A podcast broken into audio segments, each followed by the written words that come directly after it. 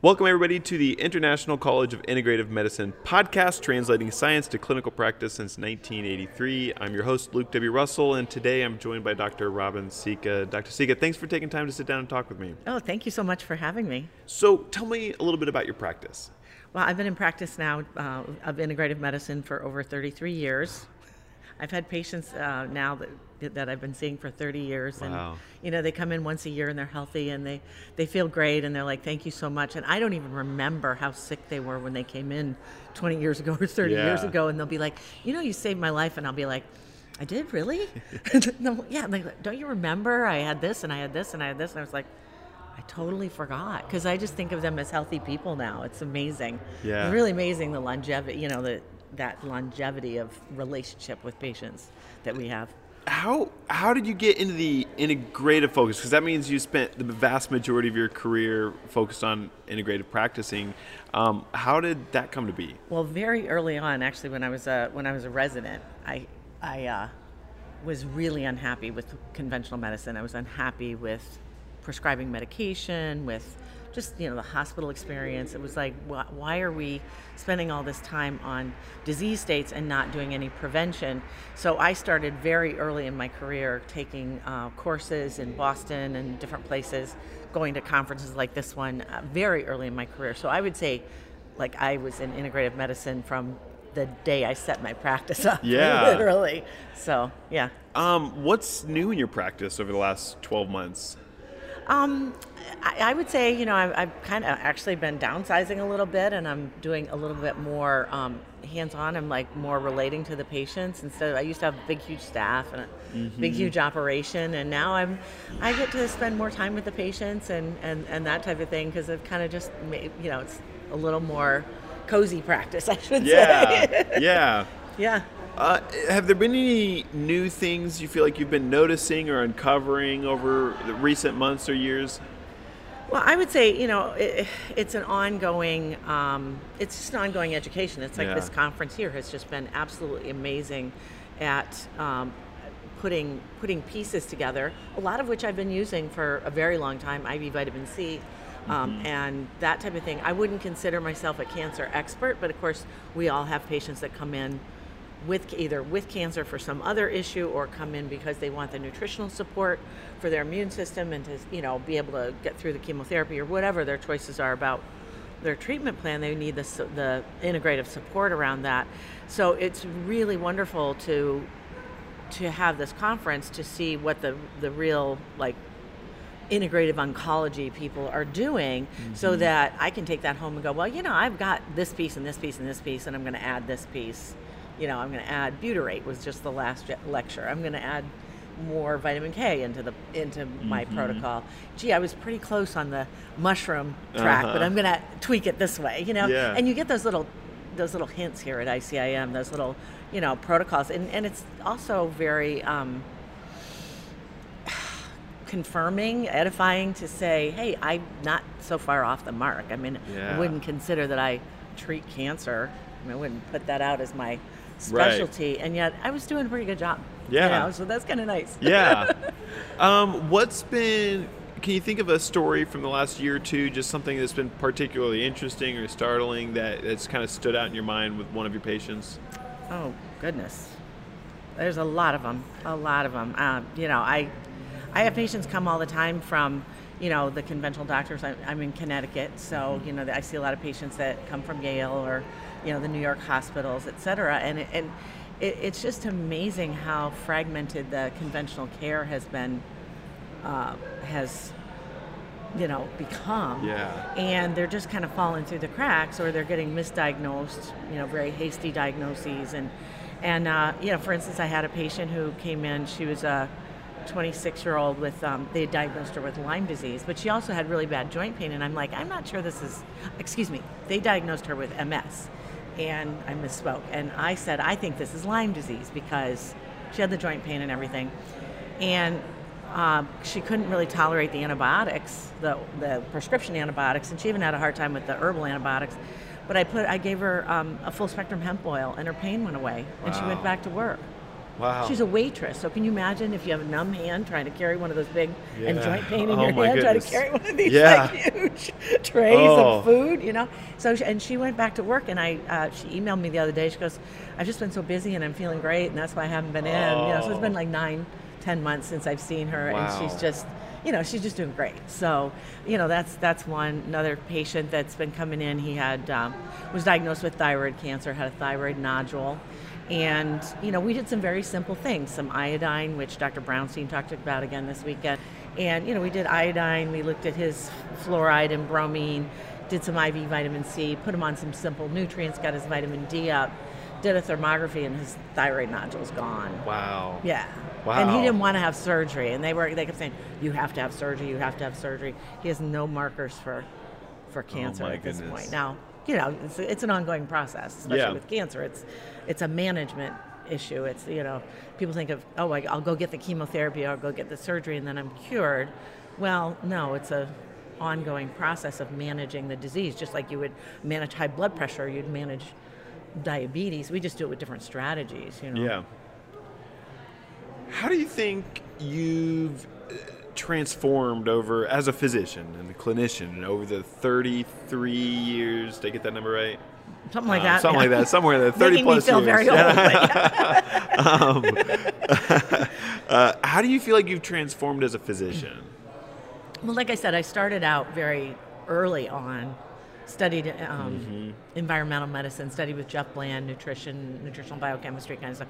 Very early on, studied all the what's now considered functional medicine, put that into my practice, and then you know started integrating allergy t- testing and treatment. I studied with Broda, the Broda Barnes Foundation, and you know kind of the integrative approach to endocrinology and hormone balancing.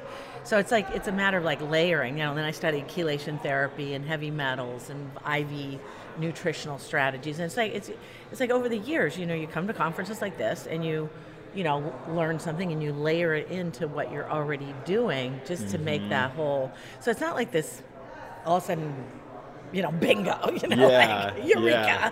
kind of thing it's it's like you just keep adding and tweaking and improving and we're still doing a lot of things that i've been doing for 30 years that work Yeah. you know How do you feel like the medical landscape has shifted over your 30 years of practicing? Well, I think I, you know, as I mentioned before, I think that the this trend toward huge hospital systems taking over individual practices and you know kind of demanding especially you know where i am it's very standard of care it's mm-hmm. very very narrow and becoming more narrow that physicians really can't use their own judgment at all Yeah. i mean the va system won't let physicians even give vitamin d until the levels under 20 which is grossly Wow. deficient you know, grossly deficient. So you're like, why is this, you know, like it's getting more restrictive in that world and more fragmented, and patients just are getting less. Uh, uh, less comprehensive care. I'm not saying, saying they're getting bad care, but they're just getting less attention, less time with the physicians. I have a slide in one of my PowerPoint presentations, which is hysterical. It's a guy at his computer, because we're all on electronic medical record, right? He's typing away. And the patient's on the exam table behind him. He hasn't even looked at the patient. And he says, Mr. Smith, I'm really concerned about your cholesterol levels. And the nurse is standing next to the patient who has arrows shot through his body and he's bleeding. Oh. And she says, Doctor, I really think you ought to look at the patient. Oh.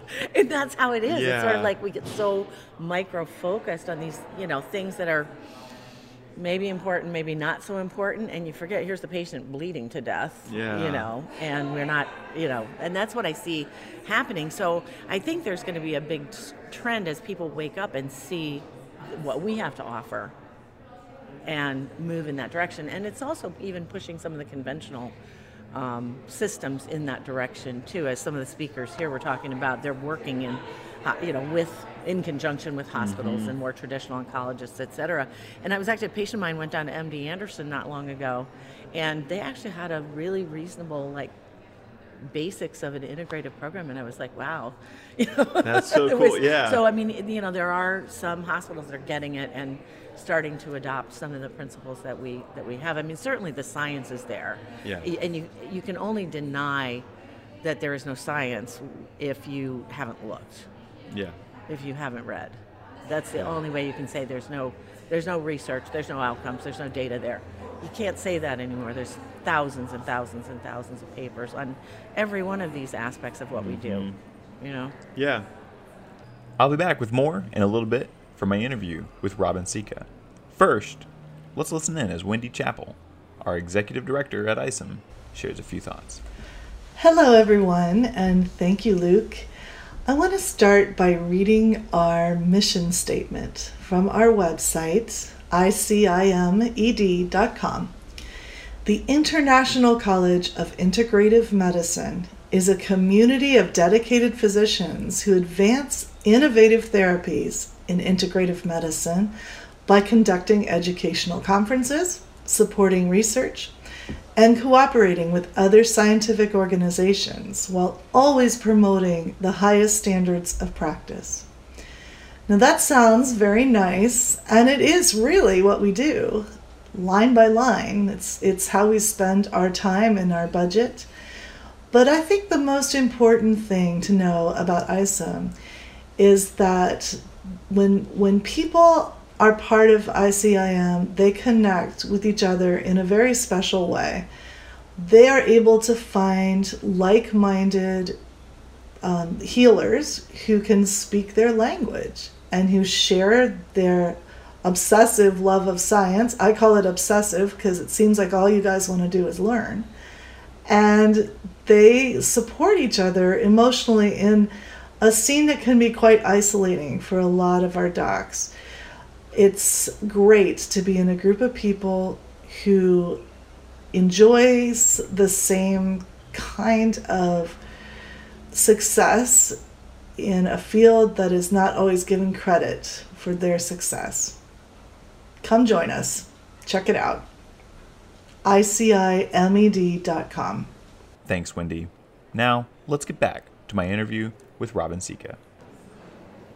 What what would you love for um, either medical students, residents, or fresh fresh out of residency physicians to hear? Come to an ICIM conference. ICIM has, I, I, I brag a little bit about Yeah. ICIM because I'm a past president and um, love this organization. It's one of the best out there. I've been to a lot of different meetings and this is always the best. Um, but we, we do have a scholarship program. It's called the Mitchell Fund. And uh, students and residents and brand new doctors could actually apply for a scholarship to come here because they're, you know, not making a lot of money. They're, Yeah, yeah. know, it's hard for them to get to a conference like this. Yeah. Um, so we actually have a, a fund uh, Okay. for, for that purpose to encourage young doctors and encourage young students. And a number of the people that are here that are present are actually people that doctors that came as students. Oh, that's yeah. so cool. yeah, now they're members. They're Yeah. on our board. It's like you know. Yeah. Because they get it. Yeah. So um, you said that was called the Mitchell Fund, and I assume the best way to figure out that is to go through the ICIMED dot com or dot org. Uh, yeah, ICIMED.com. Dot com. Oh, yeah. ICIMED.com. ICIMED.com, and that's where so they'd be able to get more information. If Right, or contact yeah, Wendy. Wendy, yeah, Wendy. Wen- Wendy i- is is the magical one behind the scenes. Um, she is, indeed. So you've been, as you said, you've been around ICIM for a long time. Um, could you talk to me a little bit about how ICIM has impacted your um, your practice and you as a physician? Well, I mean, I, I think that you know the the the lectures that are presented here are always cutting edge. So I may know a lot, like I said before, Yeah. and these uh, lectures on cancer. It's like, oh yeah, I know about vitamin C and whatever, but I always learn something. Yeah. And I always learn something that I can apply to my patients, as we say on Monday morning. we always Yeah. that's always our kind of benchmark that we really want to be you know making sure that that it's practical and usable. It's not just some data research out there. It's not that we don't present the data and the research but you know that you can actually take it home and utilize it and, Yeah. and make your patients better with it. So that's one thing that you know i've learned so much here. Um, I've learned so much from the vendors here, the people that come and you know have a product or a service that they provide. Um, I've learned so much from my colleagues just standing in the hallway, you know, and the support. The col- you know, I've been in other organizations where it's sort of like you go there and you meet a bunch of people and it's sort of like if they saw you again, they wouldn't even know who you are. You know, you come here and you walk in and you get, you know, a hundred hugs in a minute. You know? Yeah. it's you know everybody's like so glad to see each other. You know, these are my old friends, and I've been through some rough times in my life, and you know they were there for me. Excuse me, and hopefully I've been there for other people when they were going through, you know, challenges in their life Yeah. too. So it's it's it's more it's a it's really a support organization for, you know, we're out there in the world doing what we're doing. We're banging our heads, you know, literally Yeah. against the ceiling, trying to Yeah. break through. Um, you know, you get beat up a little bit sometimes, but um, you know, it's it's to have that kind of support and group of colleagues that you can call or you can see at a meeting and you know you understand you're not out there alone by yourself you know? Mm-hmm. The the rate of physician burnout across the board is massive these days. As a huge topic of physicians in conventional medicine et cetera getting just totally burned out Yeah. by what they're doing is it's skyrocketing and it's sad. People are leaving the profession because you know it's just not rewarding anymore. So you know to have that kind of support but also to be doing something where you know you're making a difference for people you know i when i walk in there and i see this patient that's you know stage he was stage four colon carcinoma almost died in the hospital when they did his surgery he was obstructed that was six years. We, he, we, he comes to my office. He sees another doctor in mm-hmm. Arizona, and he's got several different doctors around the country because he travels a lot. But he, when he's in Connecticut, he comes to my office for his IVC, and we actually celebrated his sixth year birthday, I called it, his six year anniversary when he wasn't supposed to live a week Wow. and he's he's feeling great. He just went to Europe for a month with family. You know, great quality of Yeah. life. He's feeling great. His cancer markers are down to zero. Does he Oh, still have a man, yeah. mass? Yeah. it's still there, but he's alive and just loving every day of being alive. Yeah. And it's just it's so rewarding to see those people. What would you say to your colleagues about self care as a physician? Oh, that's a tough one. that's a tough one. I mean, I think having a support group, having colleagues is important. Mm-hmm. Taking time for yourself, doing your own, you know, meditation, massage, whatever it is that rejuvenates you. Coming to a, a conference like this rejuvenates me because fresh knowledge, Yeah. You know, meeting friends, etc. I mean, I think that's really, really important. You know. Yeah. What what about um is it common for physicians to feel guilty to want to take time off? Is that I, I don't. good? Yeah. I don't. I'd like to be working three days a week instead of four. Yeah. um, You know, I, I, I think that's probably the case. I mean, a lot of physicians, especially you see the surgeons and the more conventional doctors, and they're working these 12, 14, 18 hour days. Yeah. And I, I'm like, you know, six days a week, and they're in the hospital. Like, how, how, uh, you, you can sustain that for a while, Yeah. but how are you going to sustain that year in and year out? You know, Yeah. you just, you have to take care of yourself. You have to take vacations. You have to, you know, have a hobby, have a have a dog yeah. Yeah. or two, or a cat or a horse, some, some, some something. You know, take walks out in nature, take Yeah. walks in the woods. Um, how does the ICIM membership affect you beyond the conferences? So, I mean, the conferences help you with knowledge. You come here and you get rejuvenated. But then, what is how does ICIM uh, play a role in your practice beyond the conferences? Well, I would say, you know, it's really what the knowledge that I take back, Yeah. you know, but also the ability to call a friend and say, gee, I've got this case, like, what do I do? I'm not quite sure. You know, I had a test that, po- uh, stool test that came back positive for a really unusual fungal organism this past summer, and I called up John Trowbridge. I'm like, John, what would you do? You're the fungus guy. You know everything there is to know about Yeah. yeast. Like, what would you do? And he goes, oh, do this and this. Okay, great.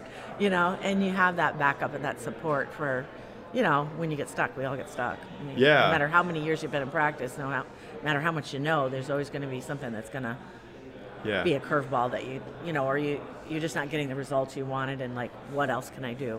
Mm-hmm. So it's it's very valuable that way. Awesome. Um, do you have any other thoughts you'd like to share with your uh, colleagues before we close out? I don't think so. I think this has been really a lot of fun, and I really appreciate it. Good. Thank you Yeah. so much, Dr. Sica. This was such a pleasure. Thank, Thank you.